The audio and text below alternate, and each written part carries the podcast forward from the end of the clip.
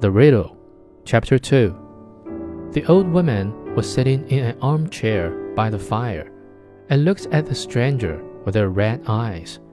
Good evening, growled she, and pretended to be quite friendly. Take a seat and rest yourselves. She blew up the fire on which she was cooking something in a small pot. The daughter warned the two to be prudent, to eat nothing and drink nothing for the old woman brewed evil drinks.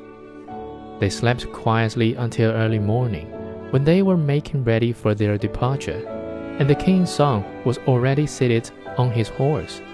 The old woman said, Stop a moment. I will first hand you a parting draught. Whilst she fetched it, the king's son rode away, and the servant who had to buckle his saddle tight was the only one present when the wicked witch came with the drink.